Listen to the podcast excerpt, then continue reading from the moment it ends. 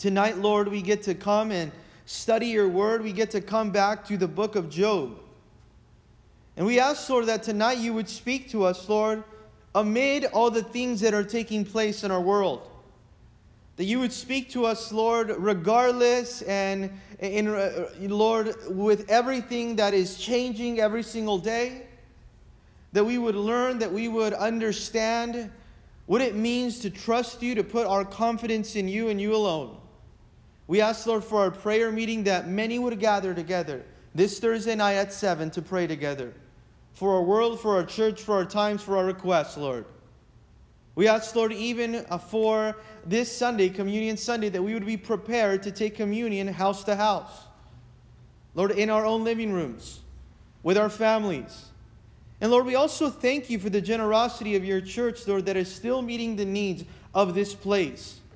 We ask, Lord, that you would continue to stretch us when it comes to our giving, and that we would be faithful and committed in that area. In Jesus' name. And together, everyone said, even in your living room, we said, Amen. Amen. So I want to invite you this evening to open your Bible to Job chapter 23. And we're going to pick up in verse 10 where we left off last week. Job 23, verse 10. And the title of today's message is Where is Your Confidence? Where is your confidence?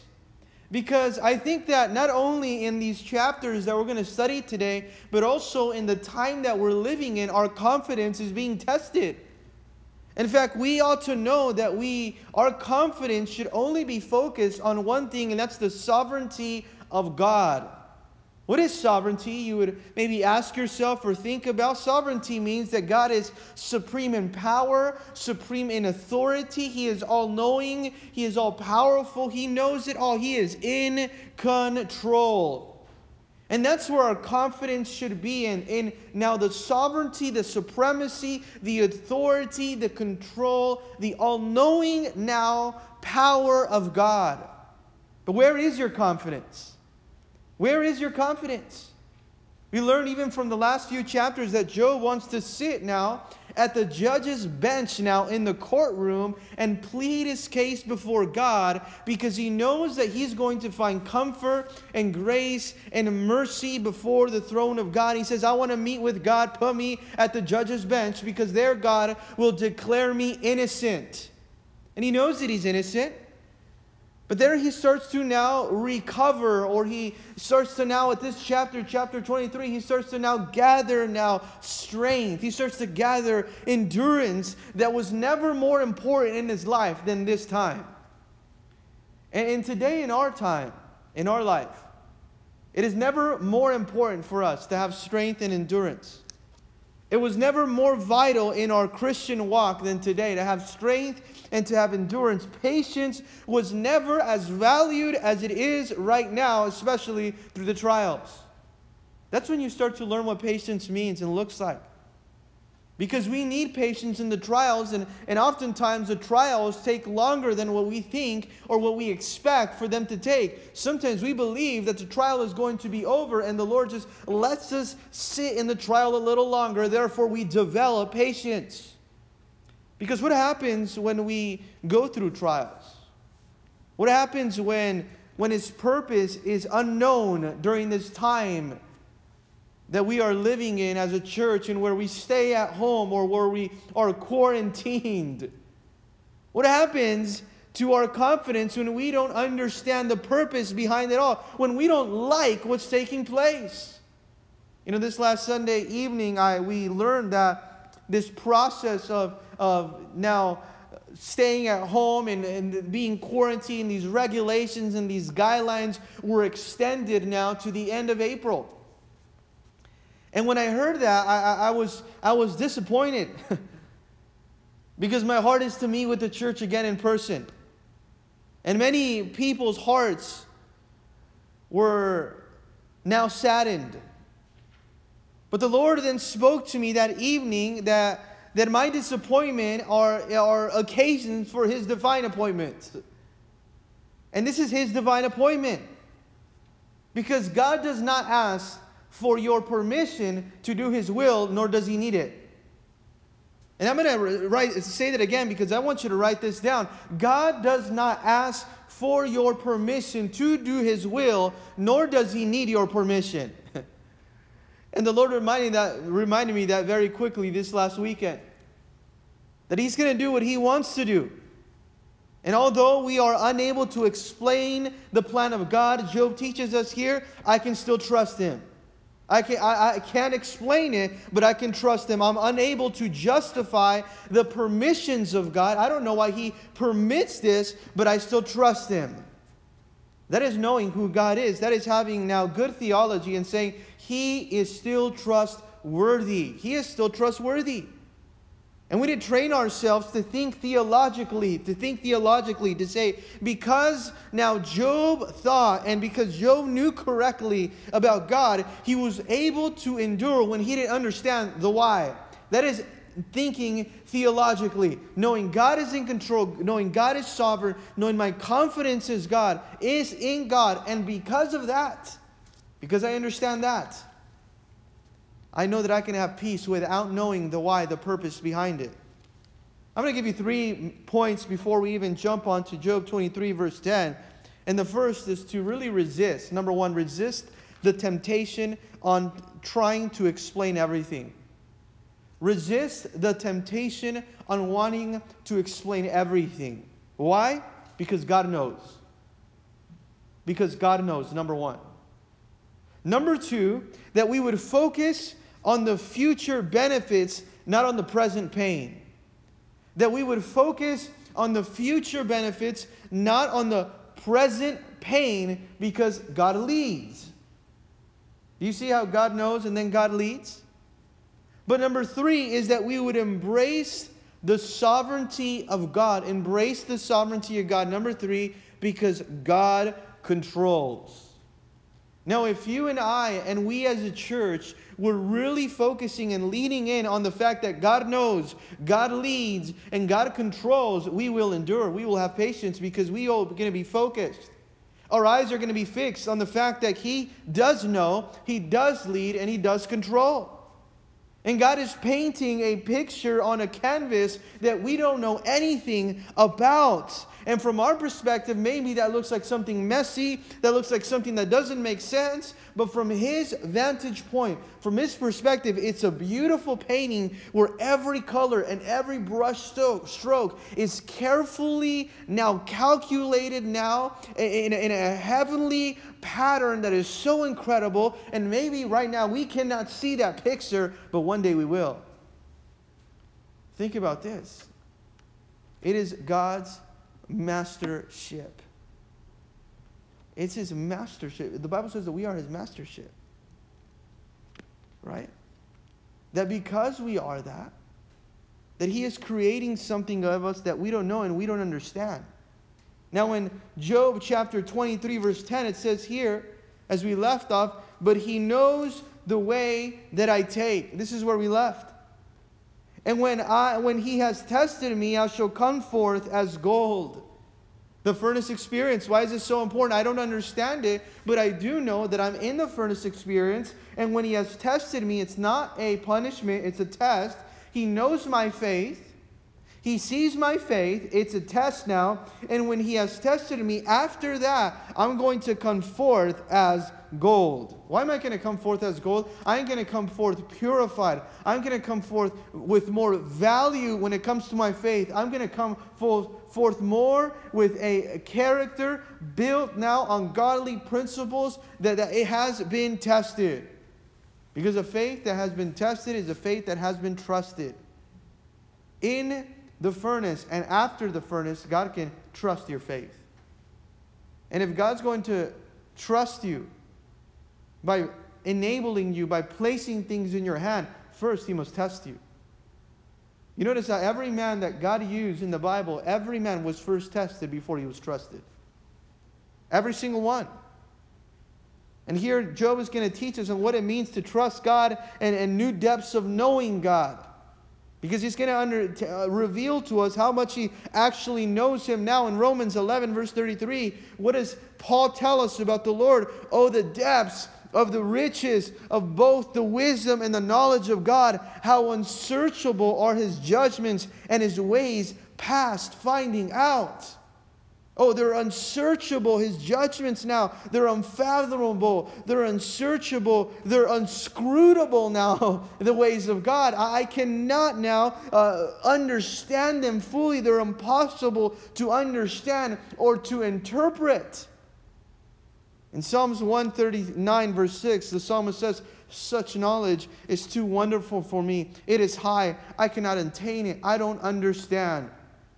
But my confidence is still there. Because although I cannot understand it, He is still trustworthy. Although I don't know, He is still trustworthy. There will be times that you're, we're going to try to understand something and we're not going to understand it, but He is still trustworthy. And all of this, of us, the, the unfathomable uh, just character of God, the unsearchable character of God, it does not mean that He stops being good, He stops being merciful, He's out of touch with His people. It does not mean that. It means that He has a plan that we don't know anything about. What did the prophet Isaiah say in Isaiah 55, verse 8? For my thoughts are not your thoughts nor my ways your ways, says the Lord. For as the heavens are higher than the earth, so my ways are higher than your ways, and my thoughts than your thoughts. It's His plan. We are His now workmanship. We're His workmanship. And look what it tells us now in verse 11 My foot has held fast to his steps. This is why he understands, this is why he has confidence, because he knows now that he's a, a man with character in the making. And he realizes that. And look what he says in verse 11 My foot has held fast to his steps. I have been obedient. I have not during this time now walked away. Endurance without now obedience is not really true endurance. That's why obedience is needed when it comes to endurance. Here, he's getting a lot of clarity when it comes to his faith, and he's becoming more now patient. He's becoming more flexible. He's becoming more teachable by the hand of God in this trial. Did you know that you learn that when you're in the trial? You become more flexible in the trial. You learn to become more teachable in the trial, more really more patient in the trial. Flexibility is something that we're all learning right now when it comes to our schedules, when it comes to what we depend on, where our confidence is on. And this is exactly what the Lord wants to teach His church. In fact, if you want to learn to be flexible, you must be willing to step into places where you're uncomfortable, and you must be willing to say, I want to be comfortable with being uncomfortable because that's what's going to make me flexible. Do you want to be flexible? If you're not being stretched, you never will learn to be flexible. And these trials in the life of Job were stretching him, and he was being flexible, and he was yielding now to become teachable now and patient in the hand of God. Are you flexible? What is it going to take for you to be flexible, usable? It's going to take for you to be stretched. And sometimes God will use the trial to stretch us. Now, notice in verse 11 how he talks about his integrity, that he has now defined his integrity, he is defending his integrity. And he tells us this. He's holding fast to his steps. He said, I have stayed loyal to God's paths. In verse 11, I had followed his ways and not turned aside. I have kept his way and I have not turned aside. I have been obedient to follow the Lord throughout this trial. Throughout this season, I always obeyed the Lord. I didn't fall away. What an encouragement this is to us that we did not fall away in the moment of adversity. Because he who falls away in the moment of adversity, his strength is small. How big is your strength? It's revealed in the moment of adversity. He said, I have been loyal to God. I have been, and I'm confident. I have a pure conscience now that I have not turned my back on you, God. Therefore, I've endured. In Psalms 44, verse 18, the psalmist said, Our heart has not turned back, nor our steps have departed from your ways. We haven't turned our back to you, our steps have not departed from our way. Here, Job says, I have confidence in the midst of despair. I have confidence in God, and I have confidence in my integrity. I can defend it with a pure conscience. I haven't strayed away. Now, verse 12, let's read it. It says, I have not departed from the commandment of his lips. The commandment of his lips have been so important to me. I have now reached into the commandments of his lips. And look how important the commandments of the lips uh, uh, uh of God are to Job. I have treasured his words of his mouth. He's listening to the voice and the words of God. I have treasured the words of his mouth more than my necessary food. Wow, that's worth underlining in our Bibles. I have treasured the words of his mouth, and I've treasured them more than what? I have valued them. I have carefully sought them. I have carefully stored those words up. They mean more to me than necessary food. They are my supply of where I get now uh, fully satisfied. I am fully sustained now by the words of the lips of his mouth. Do you see how he is clinging on to the words of the law of God through the trial? The best thing that you can do is to hold on to the word of God in the moment of adversity. And you know what it says? I treasure them. I value this, and it's more important to me now more than ever that I'm in the word of God. It's almost like Jeremiah, what he said in Jeremiah 15, verse 16. He says, Your words were found, and look what Jeremiah the prophet said, and I ate them. It said, And your word was to me the joy and the rejoicing of my heart. Your word gave me joy and rejoicing of my heart, for I am called by your name, O Lord God of hosts. I ate your word. Job is telling us over here that he treasured the words of the Lord. They were valued more to him than necessary food. And that's exactly why he didn't depart to the left or to the right. That's exactly why he was able to maintain his integrity because he treasured the words. We will never maintain healthy integrity in our lives if we are not maintaining and treasuring the words the way Job was. The commandments of his lips, more than necessary food, I've carefully stored them up. Now, notice in verse 13, he, but he is unique. From verse 13 to verse 17, he talks about God's power and God's sovereignty and how God's power now is above everything and no one can make him change. He says this, but he is unique, and who can make him change? Who can change God? He is unique. He, he, he is the one that makes the decisions, and whatever his soul desires, that he does. We should underline that in our Bible. And no, whatever God wants to do, that's what He's going to do. No one's going to change His mind. He's going to make that decision, and He is unchangeable. He is perfect now. He is unchanging. Whatever He wants to do, that's what He's going to do because He's God and we're not. And it goes on and it says this He performs what is appointed for me. This is amazing. It gives you comfort, verse 14, that He chooses something for you that you would not choose for yourself. Well, isn't this amazing how we realize it that the Lord puts us in situations that are appointed for us by Him? That every season, if we're in the will of God, is appointed by Him, that He is overseeing that season in our lives? He's overseeing it. He has oversight of that season. He says, He performs what is appointed for me, verse 14. And he says, And many such things are with him. You know what he's saying here, Job? My future is in his hands. he appoints whatever he wants for me, he controls my destiny. That's what he's saying. He controls my destiny. My future is in his hands. This is where he's getting absolute rest and peace that God leads, that God knows, right? And that God controls. This is exactly where he's getting that rest from. And look what he says here He does what he pleases. See, Job had to admit that God would do what he was pleased to do in Job's life. And, and some of his ways are beyond, beyond our finding out.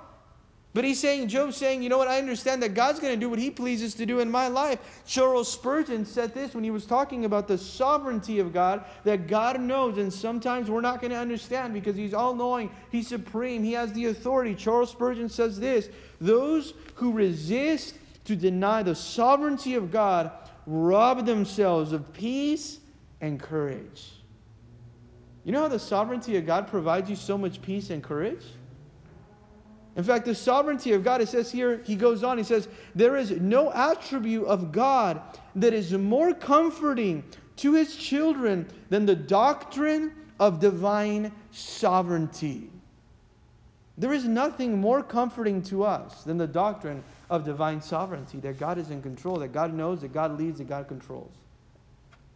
That should provoke in us some kind of peace and comfort automatically. And, in fact, we resist it.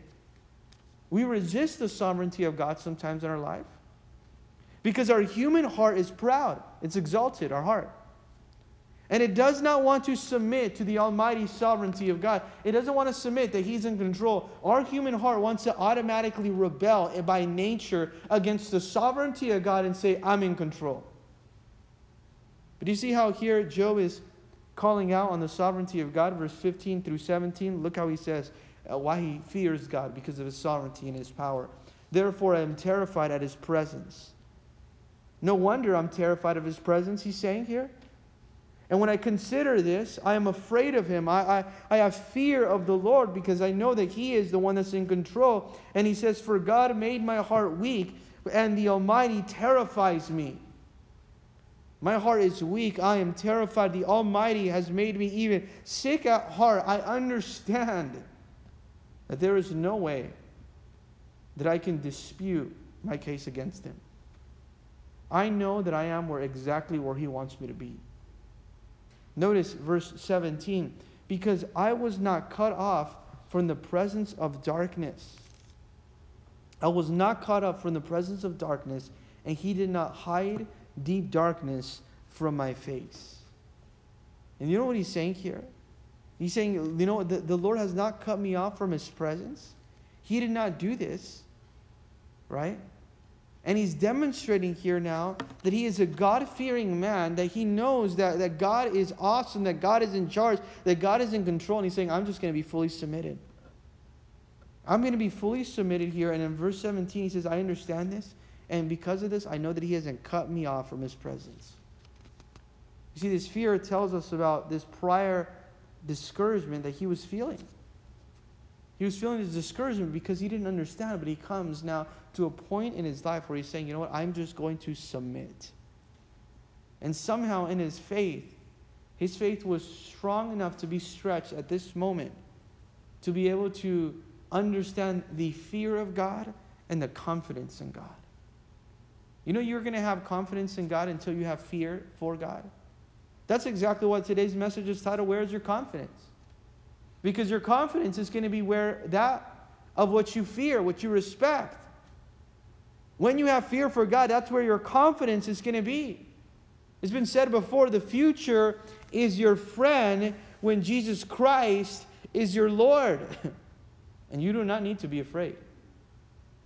The future is your friend when Jesus Christ is your Lord, and you do not need to be afraid.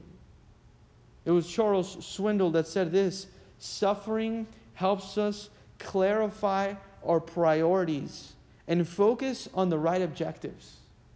Hasn't this, isn't that what suffering has done for us lately? It has helped us clarify our priorities and focus on the right objectives. He goes on and he says this the deeper the pain, the clearer the vision. The more we hurt, the better we determine what really matters.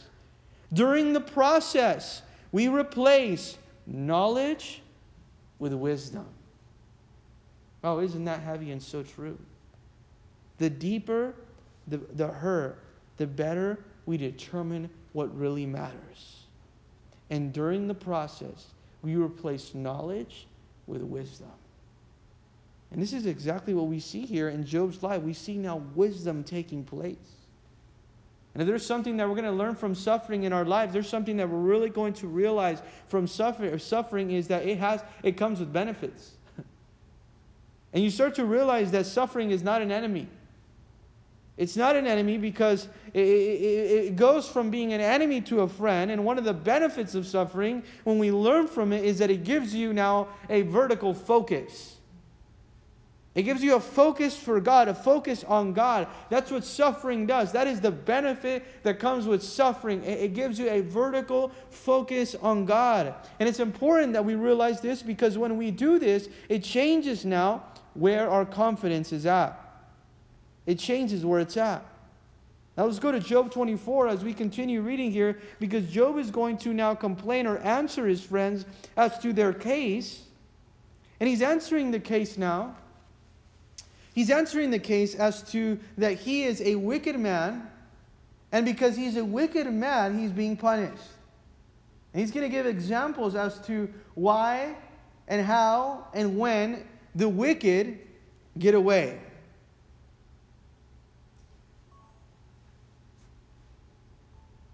In Job 24, verse 1, it says this Since times are not hidden from the Almighty, why do those who know him see not his days? Since God knows everything, since God is all knowing and sovereign, now He's going to be now speaking from His heart. Why is there so much injustice? Why is it that my friends are saying that I'm wicked? That's why I'm suffering. However, there's a lot of wicked people that are getting away. There's so much injustice in this. Why is it that the wicked don't see the judgment and the godly have to wait in vain? Have you ever felt that way? That maybe you see other people that are, that are getting away with it? And you ask yourself, why is it that they do all of this, they get away, but us that are looking for the Lord, we experience the suffering. In the New Living Translation, it reads verse 2 Why does then the Almighty bring the wicked to judgment? And why must the godly wait for him in vain? He's saying, if God judges the wicked like you guys are saying, why hasn't he judged those who have treated even the poor unjustly? He's going to give us examples. Look at the examples he gives us here. Some remove landmarks and they seize flocks violently. There are wicked people that steal land, that steal flocks, that steal property, and they feed from them. Verse 3 They drive away the donkey of the fatherless, and they take away the widow of the ox as a pledge. They push the needy off the road, all the poor of the land. Look at the wicked, how they demonstrate their behavior. The, the poor is out there, and he's searching now for some type of food and shelter and covering and providence because here the wicked man is oppressing the poor. And they're getting away with it, he's saying. Why is it that the wicked oppress the poor and get away with it? Verse 5 Indeed, like wild donkeys, speaking about the poor and the needy that are being oppressed by the wicked. In, indeed, like the wild donkeys in the desert, they go out of their work searching for food. The wilderness yields food for them and for their children. They're out there looking for food in the wilderness, and the wilderness is where they have to eat. They gather in the fields, they gather their fodder in the field, and glean in the vineyard of the wicked. Verse 6. This is where they are receiving their daily providence because they are pushed out by the wicked man. Verse 7 they spend the night naked without clothing, and they have no covering in the cloud. They're out there cold. They are wet, verse 8, with the showers of the mountain or under the rain, and they huddle around the rock for want of shelter or covering. He's saying, Why is it that they have to live this way? And the wicked just get away. Some snatch the fatherless from the breast and take a pledge from the poor. Look at some are taking their own now, the little babies from the, the mothers now as they're being now nursed. And they're ripping them off. They're, they're taking their children from their mothers. And it's saying here, and they cause the poor to go naked without clothing. And they take away now the sheaves from the hungry. They press oil within their walls. And they tread, they, they tread a winepress, yet suffer thirst. These are the people that are working so hard, yet they're so hungry and they're suffering thirst. They, they, they go without because the wicked is doing a lot of damage. And, and notice what he says here, even in the following verses. Why isn't that God charge, doesn't charge them? He's responding to his friends. The dying groan in the city, and the souls of the wounded cry out, verse 12. Yet God does not charge them with wrong. You know what he's pleading for? He's pleading for justice here. He's saying, if I have to suffer and I've been an upright man of integrity, why is it that all these people are getting away with it? The wicked man is causing the, the, the poor people to run for their lives and, and the weak and vulnerable to, to, to want to almost starve for their daily supplement and portion of their food. And, and God hears this. He hears the groanings and He knows the groanings of their soul, yet He lets the wicked go with wrong. Let's keep reading verse 13 because we're seeing now the injustice that Job is talking about. There are those who rebel against the light. He's speaking about the false security of the wicked, that they rebel against the light. Look, he's going to talk about the rebels, the murderers, and the adulterers. What about those? How can the rebels, the murderers, and the adulterers also get away? And it says here, those are there are those who rebel against the light. They do not know its ways, nor abide in its paths. There, are those that reject the light, they don't want the path they don't want anything to do with it. It says the murderer rises here with, with the light. Murder rises right in the morning, very early. He kills the poor and the needy. And in the night, he is, a, he is like a thief. In the morning and during the daytime, he is now killing. And in the nighttime, he is stealing now. Look what it tells us as we go on. The eye of the adulterer waits for the twilight. The, the adulterer waits just for an opportunity to commit adultery and to sin. Saying, No eye will see me, and he disguises his face. Verse 16, as we continue reading, he says, In the dark they break into houses which they are marked for themselves in the daytime. In the night they go and they break into these houses that during the daytime they have marks so they know where to enter. Why is it that they're doing this? Let's read it here. They do not know the light. They don't know the light. The wicked are living in darkness. What does Romans chapter 3, verse 12 tell us when it comes to darkness? When it comes to our life? It says here, the night is far spent, the day is at hand. You have no time to waste. Therefore, let us cast off the works here of darkness. Darkness is always symbolic of where sin takes place. and it says, And let us put on the armor of light. Let us walk properly as in the day in revilery, and not in revilery and in drunkenness, not in lewdness, not in strife, not in envy, but put on the Lord Jesus Christ and make no provision for the flesh to fulfill its lust. Do you notice that he's saying here, let's cast, let's cast off the works of darkness, it's day, and let us walk properly as in the day? What is he speaking about? He's speaking about those that are living righteously to understand and know the light. Because the light speaks about holiness, the light speaks about purity. And here, what Job is saying these men are living in darkness and they're getting away with it. Let's read verse 17 and 18. The morning is in the same to them as the shadow of death. If someone recognizes them, they are in the terrors of the shadow of death. They live in darkness, they love darkness. That's exactly what they aim for darkness. They should be swift. Verse from verse 18 to verse 20, what Job is saying. If God's not going to judge them, then I'll judge them now. Have you ever felt that way? Well, God's not gonna, if God's going to let them get away, then I'll show them that they're going to have some judgment. Well, this is what Job is, is, is looking to do. He wants to judge them. And it says in verse 18, they should be swift on the face of the waters, their portion should be cursed on the earth. And this is what he's, he's now claiming against the wicked, so that no one would turn their way into their vineyards as a drought and as he consumes the snow waters. I pray that they experience the wrath of God, he's saying. I pray that they experience now here judgment. This is what exactly should happen to them. They should be consumed now as snow is consumed by heat. And notice in verse 19 and 20 it says, So the grave consumes them, so those who have sinned. The womb, verse 20, should forget him. The worm should feed sweetly on him. He should be remembered no more. That person should just die now. And the wickedness should be broken like a tree so that his wickedness can finally end. For he preys on the barren, he goes against the barren. He takes advantage now. It's saying here in this false security, or those who bear it, and does no good for the widow. The wicked man is looking to take advantage of those that are vulnerable and those that are weak. But God, this is a very important verse, verse 20. But God draws the mighty away with his power. But God is still even in control of them. There are those that think that they're in control of themselves, they're going to do whatever they want. But after just describing the rebels, the murderers, and the adulterers, God's hand of power is still over them. Do you see how this is the sovereignty of God? That even those that are doing wickedness, that they think that they're in control, even God's hand is over them. And that's exactly what he's saying. He draws the mighty away with his power. He, he rises up, but no man is sure of life. There are times where they become exalted, but their life is not guaranteed. They might rise high, but they have no assurance of life. And it says here now, verse 23, as we continue reading, he gives them security and they rely on it. Even them rely on the security of God.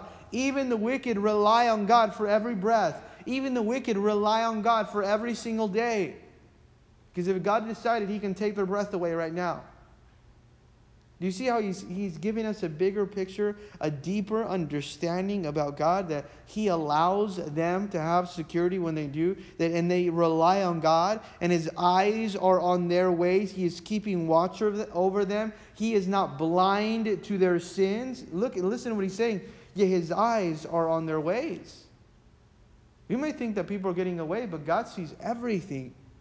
He's watching over them as well. They rely on His power as well. They're not exempt from His power. They're not exempt from His sovereignty. They are not exempt from His authority. His authority still applies to them. There are times where we think, well, the authority of God applies to me because I'm the church. The authority of God does not apply to the world. The authority of God applies to everyone. And everyone one day will have to answer to the authority of God because that is the supreme authority. That is the master authority to us. And it says here, they are exalted for a little while. They're exalted for just a little while. Then they are gone. They are brought low. They are taken out of the way like all the others. They, they, they don't last at all.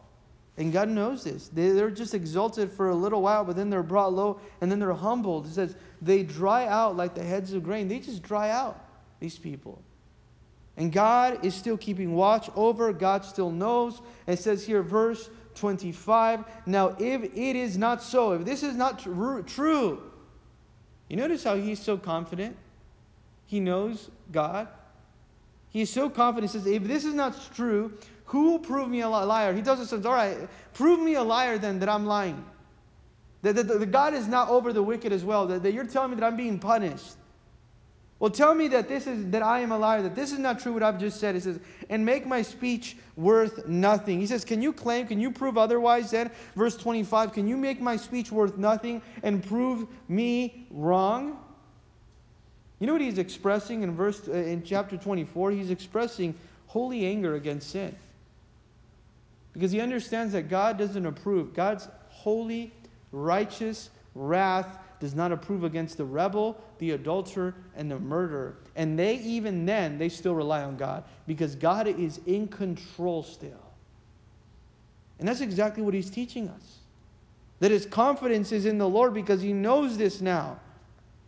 But his personal suffering, look what it led him to do in the last 25 verses. His personal suffering made him think about the needs of others, and he was concerned about God helping them. Lord, do not let the wicked get away. I know they're still relying upon your power. I know they still rely on you for security. I know they're not exempt from your authority, Lord. Do not let them get away. And he's thinking about the poor, the vulnerable, and the weak. Have you ever been in a place in suffering in your life when you start to think about the needs of others? That's what suffering does for you. It allows you to take your eyes off of yourself sometimes and put your eyes on those that actually have even bigger needs. Know this, and I'm not trying to dismiss your need, there's always someone with a greater need. And that's exactly why we have to keep our eyes on the Lord. And let Him be our confidence. Let Him be our confidence. Job here is, is saying, Lord, subpoena the sins of the wicked, please. And he's saying, why is it?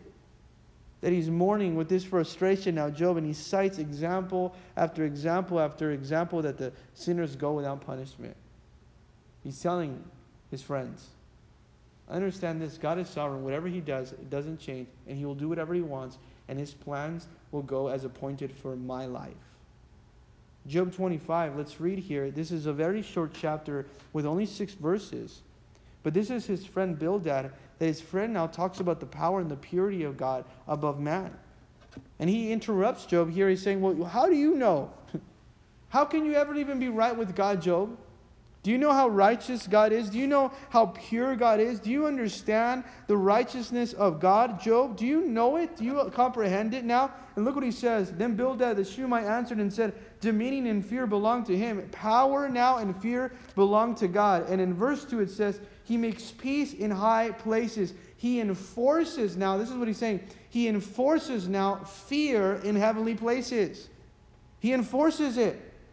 Is there any number to his armies? How great is his armies? You can't even count the armies of God. So, how is it that it's impossible for you to stand against God because the greatness out, out of God and the power of God? Look what he says His armies are without number. Upon whom does his light not shine? His light shines upon the whole earth. God is so great. God is so powerful. Bildad is saying. Who are you to think that you know the answer, Job? Verse 4 how then can man be righteous before God? How is it that you think that you're right before God?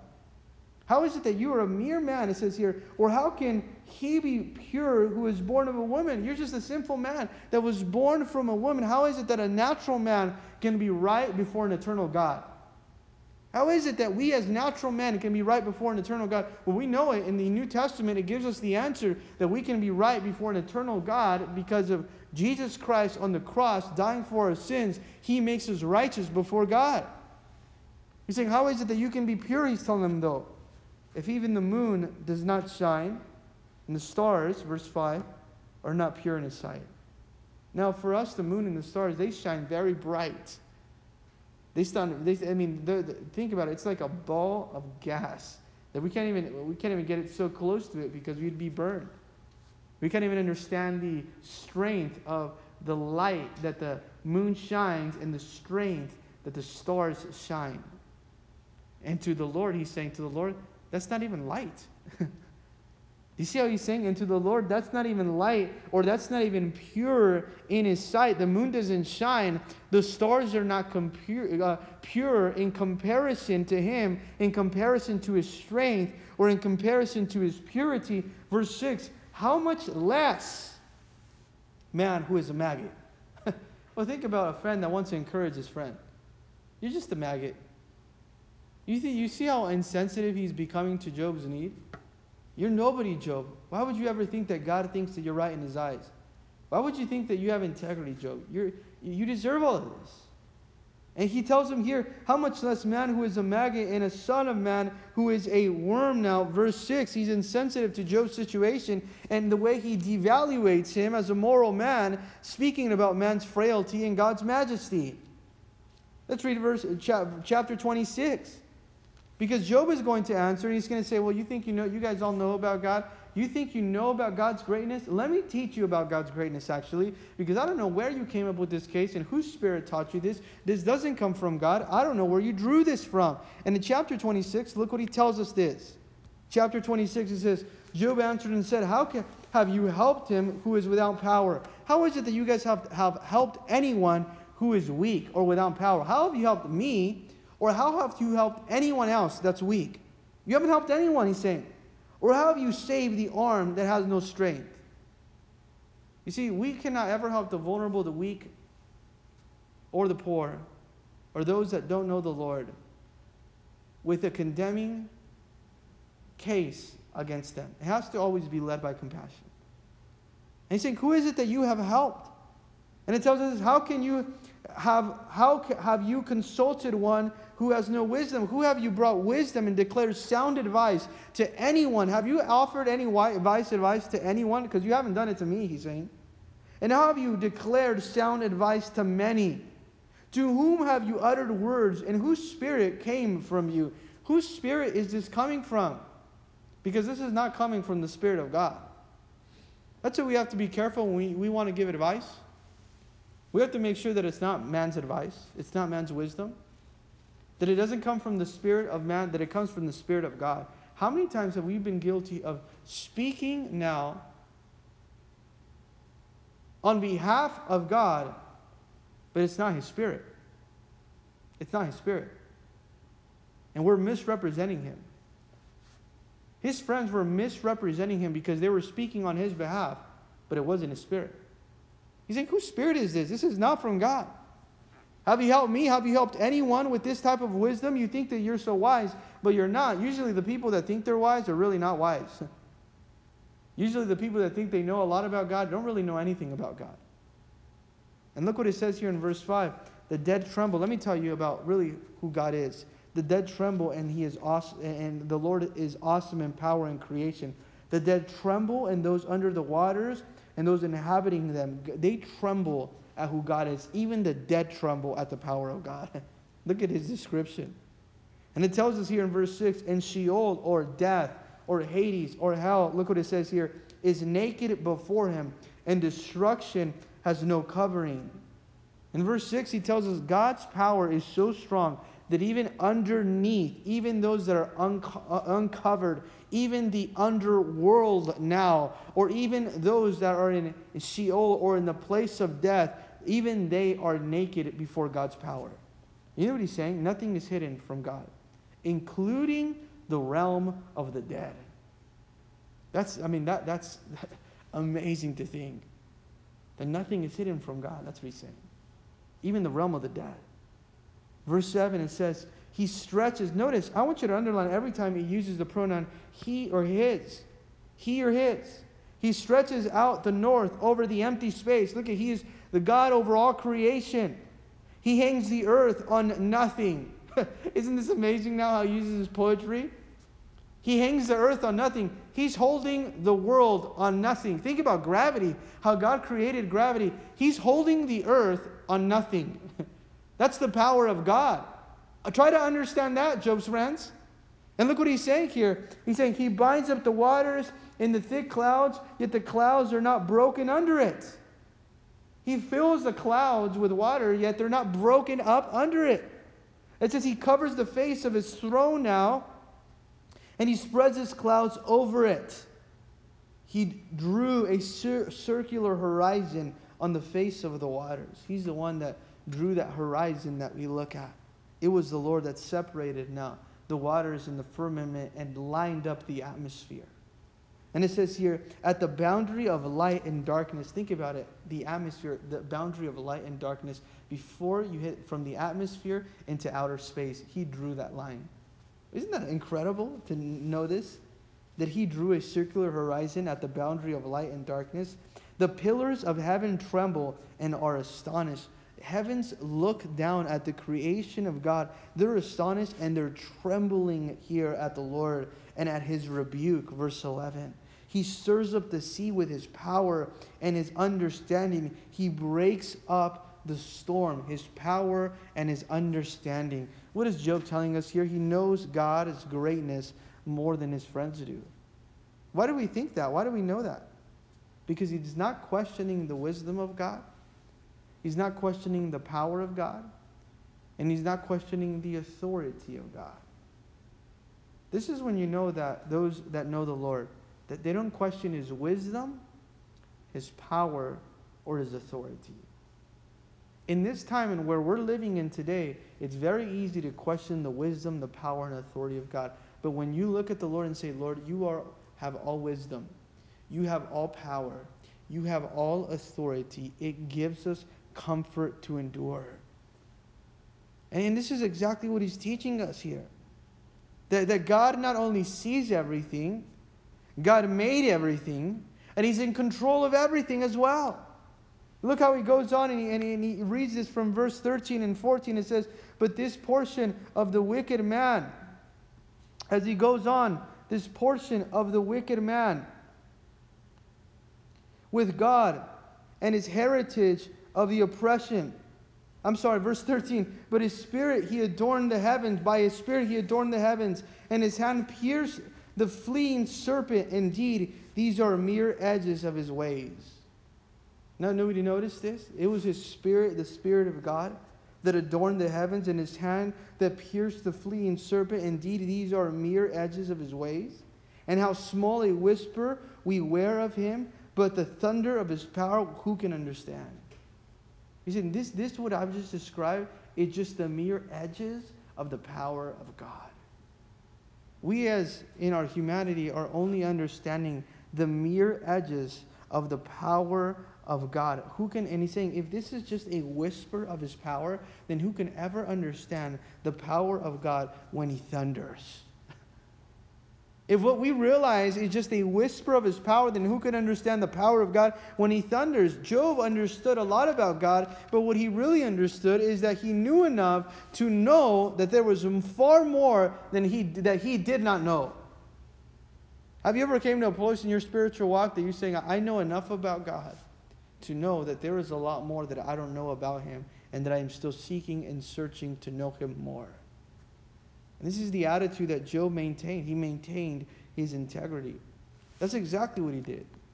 He maintained his integrity because he had a focus that was vertical on the Lord only and it wasn't on anything else. Let's read here in Job chapter 27. We're just going to go to one verse. In Job 27, actually the first four verses, because we're going to learn how he maintains his integrity now in these moment of adversity. Look at what he says. As God lives who has taken away my justice, in the Almighty who has made my soul bitter, it's the Lord's doing. He has done it. As long as my breath is in me, as long as I'm living, look what he's saying. As long as I live and the breath of God is in my nostrils, as long as he permits me to live, my lips shall not speak wickedness and my tongue shall not utter deceit. Far be it from me that I should say, You are right. Till I die, I will not put away my integrity from me. Would you underline that in your Bible? That even through endurance, he's saying, Till I die, as long as I live, listen to this, as long as I live, I'll defend my integrity. As long as I live, I'll defend my integrity. And you notice that he talks about his lips. You notice how he talks about his tongue. You notice how he talks about how he's speaking because integrity begins in the mouth. And as long as I'll live, I'll defend my integrity. You see, well, there's one thing that Job was realizing when he's thinking about the sovereignty of God. He realized, number one, I am just the clay, he's the potter. I am just a disciple, he is the Lord. I am just a sheep, he is the shepherd. I am the servant now, he is the master. And we start to think about these things, it brings us great comfort during moments of affliction, during moments of adversity, that we ought to know God knows, God leads, God controls.